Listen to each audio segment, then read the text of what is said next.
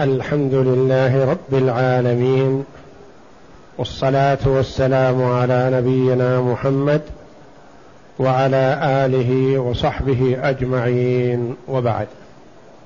عرفنا فيما مضى أن قسمة التركات أن التركة نوعان. تركة يمكن قسمها بالعد كالدراهم والدنانير والأشياء المعدودة المتساوية مكيلات موزونات معدودة متقاربة متماثلة ونوع لا يمكن قسمته بهذه الصفة كالعقارات ونحوها ومثلها السيارات ومثلها الأشياء المتفاوتة. هذه لا يمكن قسمتها بالتساوي بينها وإنما تقسم هذه بطريقتين.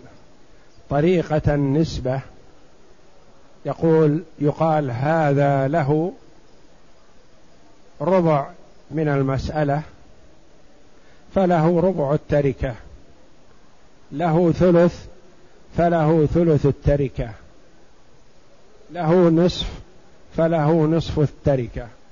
هذه النسبة. الطريقة الثانية طريقة عمل القيراط ومخرج القيراط هو من أربعة وعشرين. مخرجه من ثلث الثمن أو ثمن الثلث من أربعة وعشرين. مخرج القيراط في أي مسألة من أربعة وعشرين؟ قيراط المسألة متفاوت. قد يكون عشرة قد يكون خمسة عشر قد يكون أكثر من هذا قد يكون ثلاثة أربعة قد يكون نصف قد يكون ربع قد يكون ثمن وهكذا. فقيراط المسألة متفاوت.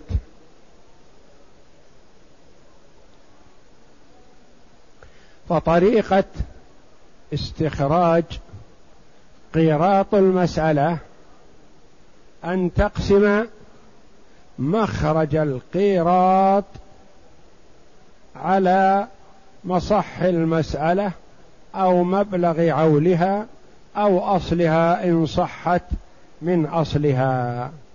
والناتج يسمى هو قيراط المسألة.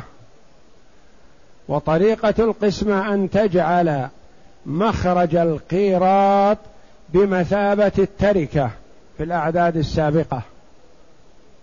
مخرج القيراط هو بمثابة مقدار التركة.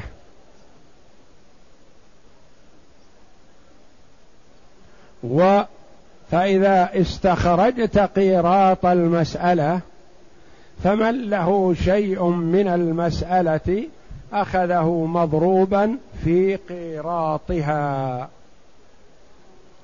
والقيراط قراط المسألة قد يكون صامتا وقد يكون ناطقا. الصامت هو الذي لا يتركب من جزئين.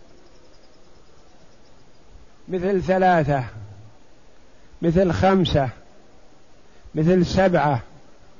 التسعة صامت أو ناطق؟ ناطق. لأنه يتركب من ضرب ثلاثة بثلاثة. الثمانية ناطق لأنه يتركب من ضرب اثنين في أربعة.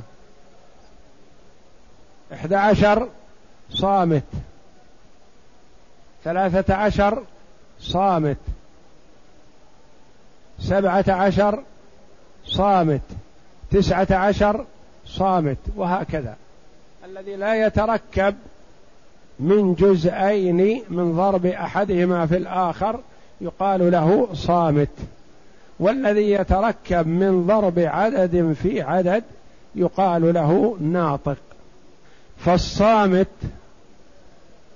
يقسم ما يخص الوارث على قيراط المسألة وهو له قراريط. وإن بقي كسر نسب إلى قيراط المسألة كسرا. فيقال له ثلاثة قراريط وربع أو ثلاثة أرباع أو نصف وهكذا. وإن كان قيراط المسألة ناطقا حللناه إلى أضلاعه. فإذا حللناه إلى أضلاعه قسمنا على الضلع الأصغر ثم على الضلع الأكبر وكل ما بقي من قسمة على ضلع بقي لم ينقسم جعلناه تحته منسوبا إليه. اقرأ ومثال ما كان فيه القراط ناطقا. بسم الله الرحمن الرحيم. الحمد لله رب العالمين والصلاة والسلام على نبينا محمد وعلى آله وصحبه أجمعين. قال المؤلف رحمه الله تعالى ومثال ما كان فيه القيراط ناطقا. أربع زوجات. هالك عن أربع زوجات. نعم. وبنتان. وبنتين. وثلاثة أعمام. نعم. أصلها من أربعة وعشرين وتصح من مئتين وثمانية وثمانين. وبقسمة مصحها. وبقسمة مصحها على مخرج القيراط خرج اثنا عشر. وهو وهو القيراط فحللناه إلى أضلاعه. حللنا الاثني عشر إلى أضلاعه لأن الاثنى عشر مركبة من ضرب ثلاثة في أربعة. نعم. وهي ثلاثة و... و... و... و... ثلاثة وأربعة. فلكل واحدة من الزوجات تسعة. قسمناها على الضلع الأصغر فيخرج ثلاثة. ثم قسمنا الثلاثة على الضلع الأكبر أربعة. فلم تنقسم فوضعناها تحتها. فيصير لكل واحدة من الزوجات ثلاثة ثلاثة أرباع قيراط. ولكل واحدة من من البنتين ستة وتسعون. قسمناها على الضلع على الضلع الأصغر. فخرج اثنان وثلاثون. فوضعنا فوضعناها تحته صفرا. فوضعنا تحته صفرا. ثم قسمنا الاثنين والثلاثين على أربعة الضلع الأكبر. فخرج ثمانية فهي لها قراريط وهكذا تعمل وصورتها في الجدول. يعني لكل واحدة من البنتين ثمانية قراريط. لأن البنت لها الثلث وثمانية قراريط هي ثلث مخرج القيراط فلها ثمانية. نعم. طريقة عملها في الجدول في الجدول أن ترسم شيئا كما وطريقة عملها. وطريقة عملها أن ترسم شيئا كما جدول كما إيش؟ شباكا أن ترسم شباكا. ترسم شباكا. جداوله عرض. جداوله عرضا بعدد الورثة. يعني الأع من أعلى إلى أسفل بعدد الورثة. وأما جداويله طولا فأربعة. إن لم يكن إن لم يكن للقراط أضلاع وإلا فتزيل بحسب الأضلاع. فالجدول الأول. أما الجدول الأول يجعل فيه ذو الإرث كل وارث في في بيت. والثاني يجعل فيه أسهمهم والثالث يوضع في قوس في قوسه مخرج القيراط أعني أربعة وعشرين. وما بعد هذه الجداويل فهو لذلك القيراط يعني ما بعد هذه الجداول الأربعة هذه ثابتة الجداول الأربعة والخامس والسادس والسابع وهكذا هذه بحسب أضلاع القيراط نعم أو لأضلاعه المحلول. إليها مقدما الأكبر فالأكبر. كل ضلع من المحلول في على الجدول ثم تقسم نصيب كل وارث على أقل الأضلاع وتحفظ الخارج من القسم وإن فضل كسر فتضعه تحت ذلك الأقل. وإن لم يكن كسر فتضع تحته صفرا. ثم تقسم خارج القسمة المحفوظة على الضلع الذي قبل الأقل وتضع تحته صفرا إن كان الخارج صحيحا أو الكسر إن كان كسرا وما خرج صحيحا تضعه تحت الأربعة والعشرين إذا هو قراريط. إذ هو قراريط. وامتحان صحة العمل يكون بجمع ما تحت الضلع الأخير وقسمة المجموع على ذلك الضلع ثم تجمع خارج خارج القسمة مع مع مجموع ما تحت الضلع الذي يعني كل ما كحن تحت ضلع تجمعه ثم تقسمه عليه. والناتج تضعه تحت الضلع الذي يليه وهكذا. نعم. ثم تجمع خارج القسمة مع مجموع ما تحت الضلع الذي قبل الضلع الأخير وتقسيم المجموع على ذلك الضلع. وهكذا إلى أن تجمع الخارج إلى ما تحت الأربعة والعشرين فإن أتى بقدرها فقد صح العمل وإلا فلا. ويتضح ذلك بالمثال التالي. نعم. مثال آخر. زوج وثلاث, وثلاث جدات وخمس أخوات شقيقات. فالمسألة من ستة للزوج النصف ثلاثة وللشقائق الثلثان أربعة. لا ينقسم عليهن منكسر ومباين وللجدات السدوس واحد لا ينقسم ويباين. وبالنظر بين الرؤوس بين الرؤوس رؤوس الجدات ثلاثة ورؤوس الشقائق خمسة و وجدت وجدت وجدتها متباينة. وجدتها متباينة فتضرب بعضها ببعض. فتبلغ خمسة عشر وهي جزء السهم فتضربها في عول المسألة ثمانية فتبلغ مئة وعشرين للزوج ثلاثة مضروب بجزء السهم خمسة عشر يخرج خمسة وأربعون وللشقائق أربعة مضروب بخمسة عشر تبلغ ستين لكل واحدة اثنا عشر وللجدات واحد مضروب بجزء السهم خمسة عشر بخمسة عشر لكل واحد خمس خمسة. فإذا قسمنا نصح المسألة مئة وعشرين على مخرج القيراط أربعة وعشرين خرج خمسة فإذا قسمنا نصيب الزوج خمسة وأربعين على خمسة قيراط قراط المسألة على خمسة قراط المسألة خرج له تسعة فيكون له تسعة قراريط قراريط وهكذا صورتها في الجدول. صورتها.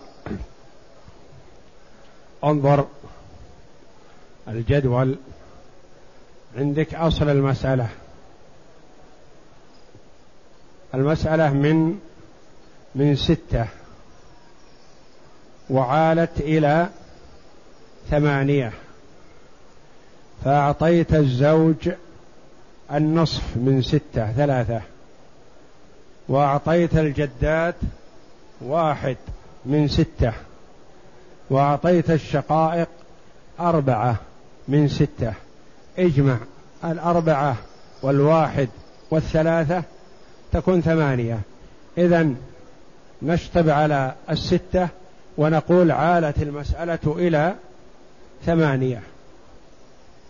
ثم أردنا التصحيح قبل قسمة التركة. فنقول الزوج نصيبه وحده. الجدات ثلاث لهن واحد. لا ينقسم عليهن ويباين. يعني فيه ما ينقسم ويوافق وفيه نقول ما ينقسم ويباين. والأخوات لهن أربعة وهن خمس لا ينقسم عليهن ويباين. لأن الأربعة لا تنقسم على الخمسة وتباين لأن لو كنا الجد الأخوات نصيبهن أربعة وهن ست. قلنا في موافقة.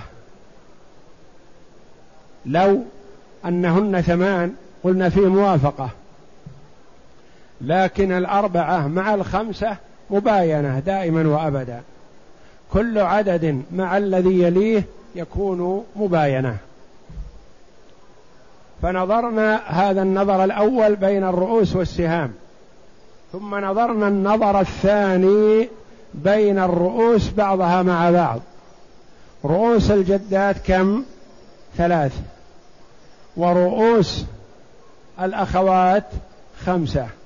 الخمسة والثلاثة بينهما مباينة ما يتفقن.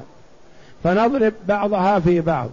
نضرب خمسة في ثلاثة فيخرج خمسة عشر. وهذا نسميه جزء السهم. جزء السهم هذا يضرب في أصل المسألة أو مبلغ عولها.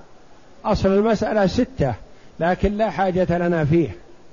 إنما حاجتنا في مبلغ عولها. فنقول ثمانية في خمسة عشر ثمانية في خمسة بأربعين صفر. معنى أربعة. ثمانية في واحد بثمانية ومعنى أربعة اثنى عشر. أصبحت مئة وعشرين. هذا مصح المسألة. مئة وعشرين. ثم نعطيهم. نقول من له شيء من أصل المسألة أخذه مضروبا في جزء سهمها. الزوج له ثلاثة من أصل المسألة. يأخذه مضروبا في الخمسة عشر. يخرج له خمسة وأربعون. الجدات ثلاث لهن واحد. مضروبا في خمسة عشر. يخرج لهن خمسة عشر. نعطي كل واحدة خمسة لأنهن ثلاث. الأخوات لهن أربعة في خمسة عشر. يخرج لهن ستون. أربعة في خمسة عشر بستين. أربعة في خمسة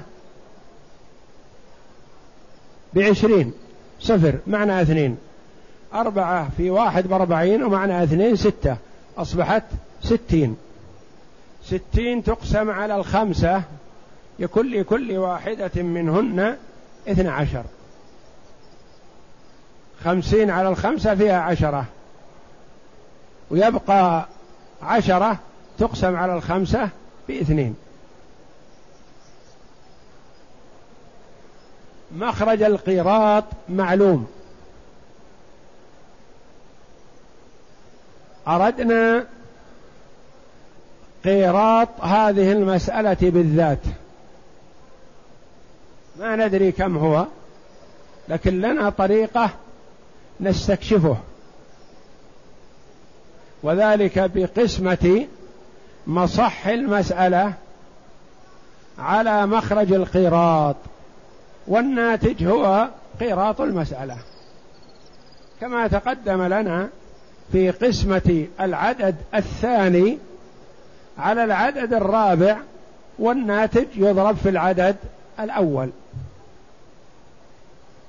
فنقول نقسم مئة وعشرين على أربعة وعشرين.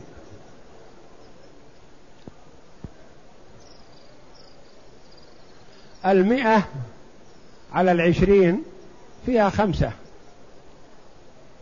والعشرين على الأربعة كذلك. إذا فيها خمسة. قسمة مئة وعشرين على أربعة وعشرين فيها خمسة. قيراط المسألة خمسة. وقيراط المسألة هنا ناطقا أم صامتا؟ صامت لأنه خمسة. فإذا أردنا أن نستخرج مال الزوج من القراريط. مثلا نقسم خمسة وأربعين على خمسة مخرج القيراط. فيخرج له تسعة قراريط. ولا يبقى كسر الجدات لكل واحدة منهن خمسة. نقسمها على قيراط المسألة خمسة. كم يخرج لهن؟ لكل واحدة قيراط. الزوج له تسعة قراريط من أربعة وعشرين والجدات لكل واحدة منهن قيراط لأن قراريط أي مسألة أربعة وعشرين ما تتفاوت. الزوج سنعطيه من قراريط هذا العقار أو هذه التركة تسعة قراريط. الجدات كل واحدة منها نعطيها قيراط واحد. الشقائق لكل واحدة منهن اثنى عشر مقسوم على خمسة. اثنى عشر إذا قسمت على خمسة كم ينتج فيها؟ اثنان. وكم يبقى؟ اثنان. لأن اثنى عشر على خمسة فيها اثنان ويبقى اثنان الزايد عن العشرة. فنقول فيها قيراطان واثنان منسوبان إلى خمس إلى القيراط يعني خمسا قيراط. واحد يكون خمس القيراط. اثنان خمس القيراط. ثلاثة ثلاثة أخماس القيراط. أربعة أربعة أخماس القيراط. خمسة ما يصير ينقسم. ما نقول خمسة أخماس القيراط وإنما ممكن يكون أربعة أخماس القيراط هذا هو الكسر.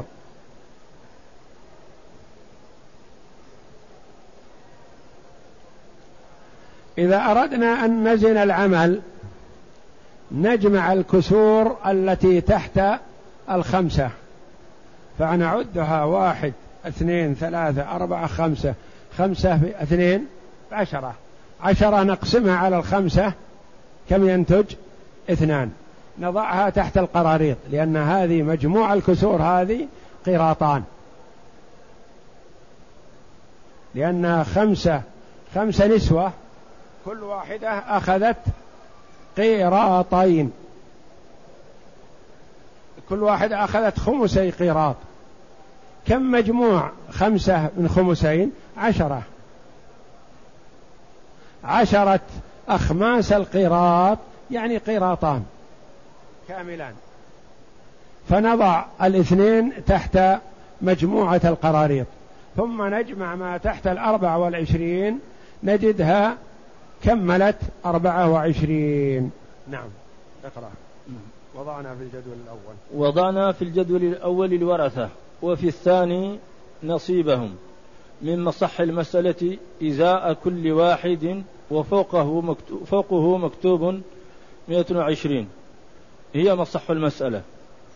وبقسمتها على أربعة وعشرين خرج خمسة. وهي, وهي قيراط المسألة.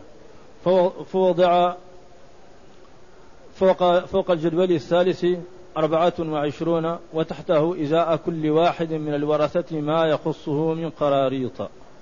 وفوق الجدول الرابع خمس. هي القيراط. هذا الخمسة قيراط المسألة. نعم. وقسمنا عليها نصيب الزوج خمسة وأربعين. خرج تسعة فوضعناها تحت الأربعة والعشرين فهي له قراريط وضعناه تحت تحت القيراط إزاء الزوج. يعني بمحاذاة الزوج بأن الزوج له تسعة قراريط. نعم صفر لأنه خرج صحيحا. ولكل واحد من الشقاء واحدة من الشقائق اثنا عشر قسمناها على على الضلع خمسة خمسة فخرج اثنان وبقي اثنان وضعناها تحت القيراط. فصار لكل واحدة من الشقائق قيراطان وخمسا قيراط. وهكذا تعمل في البقية ويقسم وبقسمة ما تحت القيراط عليه خرج اثنان فوضعناها تحت الأربعة والعشرين وبضمها مع ما تحت الأربعة والعشرين وجد مطابقا عليها وهو علامة الصحة. وإن شئت فانسب سهام كل وارث إلى التصحيح وخذ له بقدر تلك القسمة تلك النسبة من مقام القيراط وهو أربعة وعشرون. يحصل نصيبه من قيراط التركة ففي المثال الذي قبل هذا نسبت سهام الزوج خمسة و خمسة وأربعين إلى التصحيح وهو مئة وعشرون فصارت أربعة وثمن أربع وثمن فله ثلاثة أثمان الأربعة. ثلاثة أثمان الأربعة والعشرين وهي تسعة قراريط وقس على هذا. يعني تسعة قراريط من أربعة وعشرين هي تعادل ثلاثة أثمان. لأن الثمن ثلاثة والتسعة مكرر ثلاثة ثلاث مرات. فثلاثة أثمان من مخرج القيراط تسعة قراريط. وإثنى عشر من مخرج القيراط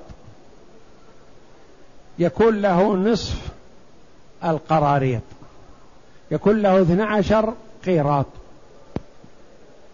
وهكذا فبحسب نسبة ما له من مصح المسألة يكون نسبة ما له من قراريط المسألة. مثال آخر. مثال آخر. زوجتين وبنت وابن وصورة حلها كما في الجدول التالي. أصل المسألة هذه المسألة زوجة زوجة بنت ابن. المسألة من كم؟ أصلها من ثمانية. للزوجتين الثمن واحد وللبنت والابن الباقي سبعة. الزوجتان لا ينقسم عليهن الواحد. والبنت والابن لا تنقسم عليهم السبعة لأنها ثلاثة رؤوس والسبعة ما تنقسم إلا على نفسها.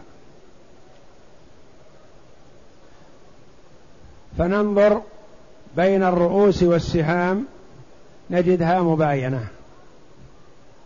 ننظر بين الرؤوس بعضها مع بعض نجدها متباينة. اثنان رؤوس الزوجات وثلاثة رؤوس الأولاد. متباينة. نضرب ثلاثة في اثنين يخرج ستة وهذه نسميها جزء السهم. ستة نضربها في أصل المسألة ثمانية. يخرج ثمانية وأربعون. ستة في ثمانية بثمانية وأربعين. مخرج القيراط هو أربعة وعشرون معروف. إذا أردنا أن نخرج قيراط المسألة هذا فنقول ثمانية وأربعون مقسومة على أربعة وعشرين. كم يخرج؟ اثنان. فقيراط هذه المسألة اثنان. نقسم. للزوجة ثلاثة. مقسومة على قيراط المسألة اثنين. كم ينتج؟ واحد. ويبقى واحد. إذا يكون لها قيراط من أربعة وعشرين وواحد من اثنين من القيراط يعني نصف. يعني يكون لها من الأربعة والعشرين قيراط ونصف. والزوجة الأخرى مثلها. والبنت لها أربعة أربعة عشر لأنها أصبح لها هي وأخوها سبعة في ثمانية بستة وخمسين. للبنت أربعة عشر وللإبن ثمانية وعشرين. اثنين و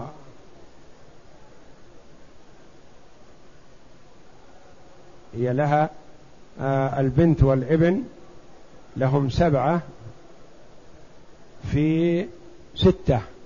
سبعة في ستة باثنين وأربعين. لأن الثمانية هذه مبلغ عول المسألة آه أصل المسألة. سبعة في ستة باثنين وأربعين. للبنت أربعة عشر وللابن ثمانية وعشرين ضعفها. أربعة عشر على اثنين كم يخرج فيها؟ يكون للبنت سبعة قراريط. والكسر ما في كسر ما بقي شيء. نضع تحت الاثنين صفر. وللابن أربع ثمانية وعشرون. مقسومة على اثنين يخرج له أربعة عشر قيراط ولم يبقى كسر. فإذا أربعة عشر قيراط للإبن وسبعة قراريط للبنت. كم هذه؟ واحد وعشرون. وثلاثة قراريط للزوجتين هذه أربعة وعشرون قيراطا. يعني زوجها أخذت قيراط ونصف وزوجها أخذت قيراط ونصف. كم المجموع؟ ثلاثة قراريط. مع أربعة عشر وسبعة المجموع أربعة وعشرون قيراطا فإذا أردت أن تنسب مثلا تقول للزوجتين ثمن المسألة فلهما ثمن القراريط أربعة وعشرين. ثمن القراريط كم؟ ثلاثة. اقسمها بينهما لكل واحدة قيراط ونصف.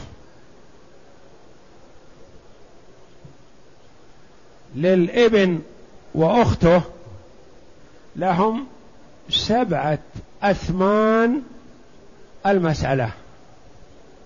فلهم سبعة أثمان القراريط الأربعة والعشرين. إذا استبعدنا من الأربعة والعشرين ثمن واحد كم يبقى من القراريط؟ واحد وعشرون. أعطي البنت سبعة قراريط وأعطي الابن أربعة عشر. هذا طريقة النسبة. يعني تنسب ما له من المسألة فتعطيه بقدره قراريط. نعم وقد ظهر. وقد ظهر من هذا أن نسبة حظ كل وارث من المصح كنسبة حظه من مخرج. فأما, فأما إذا كان القيراط كسرا فقط. فابسط نصيب كل وارث من جنسه ثم ثم اقسم عليه كما خرج فهو له قراريط مثاله زوج وبنتان وعم. أصل المسألة زوج وبنتان وعم هي المجدولة أسفل. نعم. أصل المسألة من اثنى عشر المسألة من كم؟ زوج له الربع والبنتان لهما الثلثان. الربع والثلثان مخرجهما من اثني عشر. بخلاف الثمن والثلثان فمن أربعة وعشرين. الربع والثلثان من اثني عشر. نعم. أصل أصل المسألة من اثني عشر للزوج الربع ثلاثة وللبنتين الثلثان ثمانية والباقي واحد للعم. وقيراطها نصف نصف سهم فتبسط نصيب كل وارث من جنسه فيكون للزوج ستة قراريط. مخرج القراط ناظره من أربعة وعشرين. الأربعة والعشرين قسمناها على اثني عشر. كم خرج؟ اثنان. اثنان. يعني قراط هذه المسألة اثنان. فللزوج مثلا ثلاثة في اثنين كم له؟ ستة قراريط. ستة قراريط من أربعة وعشرين. كما أن له ثلاثة من اثنى عشر يكون له ستة من أربعة وعشرين. هي هي. وللبنت أربعة من اثنى عشر أعطها ثمانية قراريط من أربعة وعشرين. وللبنت الأخرى كذلك. وللعم واحد من اثنى عشر. يعني عبارة نصف السدس. أعطه بدل الواحد من اثنى عشر أعطه اثنين من أربعة وعشرين. اثنين من الخيرات. فطريقة النسبة أيسر ولا تحتاج إلى عملية طويلة. إذا نظرت إلى نصيب الزوجة الربع مثلا أعطها نسبة الربع من القراريط. نصيب الأم الثلث أعطها ثلث القراريط. نصيب الأم مثلا الثلث والقراريط أربعة وعشرون قيراط. كم تعطيها من القراريط الأربعة والعشرين؟ تعطيها ثمانية لأن لها الثلث. الجدة لها سدس. واحد من ستة. أو اثنين من اثنى عشر. أو أربعة من أربعة وعشرين. أعطاها أربعة قراريط من أربعة وعشرين. نعم. وأما إن كان القيراط صحيحا وكسرا فابسط الصحيح من جنس الكسر ثم ابسط نصيب كل وارث من جنس ذلك الكسر. ثم اقسمه على جميع القيراط فما خرج فهو له قراريط. مثاله زوجة وأختان وثلاثة أعمام أصلها من اثني عشر وتصح من ستة وثلاثين فالقيراط واحد ونصف فتبسط الواحدة من جنس النصف فيكون الجميع ثلاثة ثم تبسط تبسط نصيب الزوجة وهو تسعة من جنس الكسر فيكون فيكون الجميع ثمانية عشر. كيف على هذا بارك الله فيك إذا كان فيه صحيح كسر وعدد صحيح. يقول إنني قد أعمل عملا وأخلص فيه ثم يظهر لي أن سبب إخلاصي هو سبب عدم استمراري في العمل. هل أترك الإخلاص؟ وأقول لا يا أخي الواجب عليك أن تنصح وتخلص. سواء استمريت بالعمل أو لم تستمر. لكن عليك أن تعلم أنه أحيانا يظن المرء أنه مخلص في هذا الشيء بينما هو أحيانا يكون تدخل فيما لا يعنيه. أو شيء لا يلزمه. فيدخل نفسه فيه فيكون سببا لملل صاحب العمل منه فيمنع استمراره في العمل. عليك أن تخلص فيما بينك وبين الله ولا تتدخل فيما لا يعنيك أو فيما يضرك أو نحو ذلك. بسم الله. يقول السائل رجل تزوج امرأة ودخل بها وخلعت نفسها. هل يأخذ المهر كله كله منها؟ إذا خلعت أرادت الخلع هي فله أن يأخذ منها ما يرضيه عنها ما يكفيه. ويحسن ألا يزيد على ما أعطاها. لكن لو أخذ كل ما أعطاها فلا بأس عليه خاصة إذا كانت هي الراغبة في الخلع أما إذا كان هو لا يرغب في خلعها هو لا يرغب في خلعها فيأخذ منها كل ما أعطاها ولا وله ألا يتنازل عن شيء. أما إذا كان هو يرغب في الخلاص منها لكن ضايقها من أجل أن تفتدي نفسها فلا يجوز له ذلك.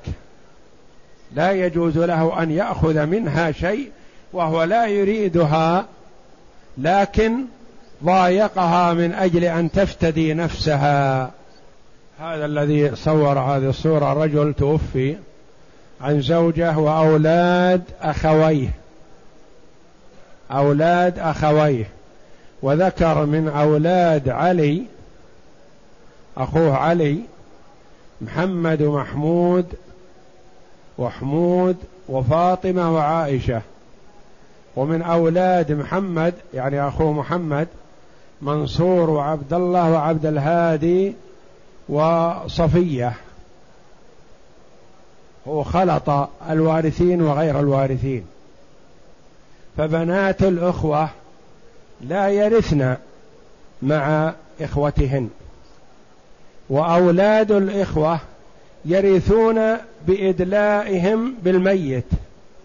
ما يقال إن أولاد أخويه مثلا إذا كان أخوه محمد خلف ثلاثة أولاد وأخوه علي خلف خمسة أولاد يكون نصف التركة لأولاد محمد ونصف التركة لأولاد علي بالغين ما بلغوا لا. أولاد محمد الثلاثة وأولاد علي الخمسة يصيرون مجموعهم ثمانية يقتسمون الباقي. لو أن أولاد محمد واحد ذكر وأولاد علي خمسة قسم المجموع على ستة. وليس ابن الأخ بالمعصب من مثله أو فوقه في النسب. فابن الأخ لا يعصب أخته وابن الأخ لا يعصب عمته. فأولاد الأخ بأنفسهم فقط دون أخواتهم أو عماتهم أو بنات إخوتهم. فأولاد علي وأولاد محمد الذكور يشتركون في الباقي بعد الزوجة. الزوجة تأخذ نصيبها الربع والأولاد مثلا أولاد علي محمد ومحمود وحمود وأحمد. أربعة. عائشة لا وفاطمة لا. وأولاد محمد منصور وعبد الله وعبد الهادي. يجتمع هؤلاء في قسمة الباقي بعد نصيب الزوجة. يقول ماذا يقال من السنة عند بداية أول شوط وكل شوط من طواف الفريضة والنافلة؟ وماذا يقال عند محاذاة الحجر في الشوط السابع؟ بمحاذاة الحجر الأسود توقف محاذيا له. إن تيسر لك تقبيله فحسن. وإلا استلامه باليد وإلا استلامه بشيء باليد وإلا فالإشارة إليه باليد. لا كما يفعل بعض الأخوة كأنه يكبر تكبير الصلاة لا. وإنما هو إشارة يشير إليه باليد قائلا الله أكبر أو الله أكبر ولله الحمد أو بسم الله والله أكبر. لا حرج في هذا. ثم يسير. فإذا انتهى كذلك. في الشوط السابع أشار إليه قائلا الله أكبر. لأنه ثبت أن النبي صلى الله عليه وسلم كلما حاذ الحجر الأسود أشار إليه أو قبله. فالإشارة تشير إليه حتى في نهاية السابع. يقول السائل الرجاء توضيح صفة صلاة القيام هل من الممكن أن أصلي خمس ركعات بتشهد واحد أي الأخير أم أتشهد عند الرابعة وأقوم لتأدية الخامسة؟ أفضل ما يصلي المسلم في قيام الليل إحدى عشرة ركعة أو ثلاث عشرة ركعة. فإن زاد فلا حرج لأن النبي صلى الله عليه وسلم لم ينهنا عن الزيادة. وإن نقص فلا حرج لأن النبي صلى الله عليه وسلم لم يأمرنا بالوتر بشيء محدد. وأقل الوتر ركعة. وأكثره إحدى عشرة ركعة أو ثلاث عشرة ركعة التي واظب عليها النبي صلى الله عليه وسلم وإن زاد فلا بأس. والمرء يرتب ركعاته على حسب وقته. إن كان في الوقت سعة أطال القراءة والركوع والسجود. وإن كان في الوقت ضيق خفف القراءة والركوع والسجود. وقد يصلي إحدى عشرة ركعة مثلا بساعة أو ساعتين أو نصف ساعة أو أقل من هذا. لا حرج والحمد لله. لكن الأفضل المواظبة على إحدى عشرة أو ثلاثة عشرة. ثم إن أوتر بركعة فتجزي. وإن أوتر بثلاث فالأفضل أن يجعلها بسلامين. وإن أوتر بخمس جعلها بسلام واحد ولا يجلس إلا في آخرها التي سأل عنها السائل. يقول هل أجلس في الرابعة وأتشهد؟ وأقوم وقل لا. إذا أوتر بخمس فالأفضل ألا يجلس إلا في آخرها ويتشهد ويسلم. خمس ركعات. إن أوتر بسبع فالأفضل أن يجلس في السادسة ويتشهد ولا يسلم ثم يقوم ويأتي بالسابعة ويتشهد ويسلم. وإن أوتر بتسع فكذلك. لا يجلس إلا في الثامنة ويتشهد ولا يسلم ثم يقوم ويأتي بالتاسعة. وإن أوتر بإحدى عشرة فالأفضل أن يسلم من كل ركعتين ويسلم بالوتر ركعة. وتقول عائشة رضي الله عنها من كل الليل أوتر رسول الله صلى الله عليه وسلم من أوله وأوسطه وآخره وانتهى وتره إلى السحر. والأفضل لمن وثق من نفسه القيام أن يوتر آخر الليل. ومن لا يثق من نفسه القيام يوتر أول الليل. فإن أوتر أول الليل وقام من آخر الليل فلا يوتر مرة أخرى. ولا يمتنع عن الصلاة بل يصلي ما تيسر له بلا وتر. لقوله صلى الله عليه وسلم لا وتران في ليلة.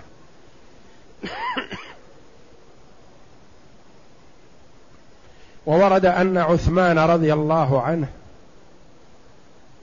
أوتر بركعة. صلى بها القرآن كله. يقول الراوي ما رأيته يسجد إلا في سجدات التلاوة في الحجر. ختم القرآن في ركعة رضي الله عنه. دخل دخل بعد صلاة العشاء يقول مقنعا يعني كأنه يريد ألا يعرف. فابتدأ القرآن من أوله. فما رأيته يسجد إلا في سجدات التلاوة. وهو رضي الله عنه ممن حفظ القرآن في عهد النبي صلى الله عليه وسلم. وهو الملقب بذي النورين رضي الله عنه. وسبب وصفه بهذا رضي الله عنه أنه تزوج بنتي نبي بنتي محمد صلى الله عليه وسلم. ما تزوج رجل من أول الدنيا وآخرها بنتي نبي رسول إلا عثمان رضي الله عنه. تزوج ثنتين لما ماتت الأولى زوجه الثانية الرسول عليه الصلاة والسلام. لما ماتت الثانية قال لو كان عندنا ثالثة لزوجناكها لأنه رجل فاضل رضي الله عنه وأرضاه. ومع ذلك مع هذه الصفات التي وصفه فيها النبي صلى الله عليه وسلم وشهد له بالجنة قتل شهيدا في داره رضي الله عنه في المدينة. قتله الآثمون في داره. والصحابة رضي الله عنهم بإمكانهم الدفاع عنه. ما يتركون هؤلاء لكن درءا للفتنة. ما أحبوا أن تزداد الفتنة. وتنتشر رضي الله عنه وأرضاه. فهو صلى بالقرآن كله في ركعة واحدة.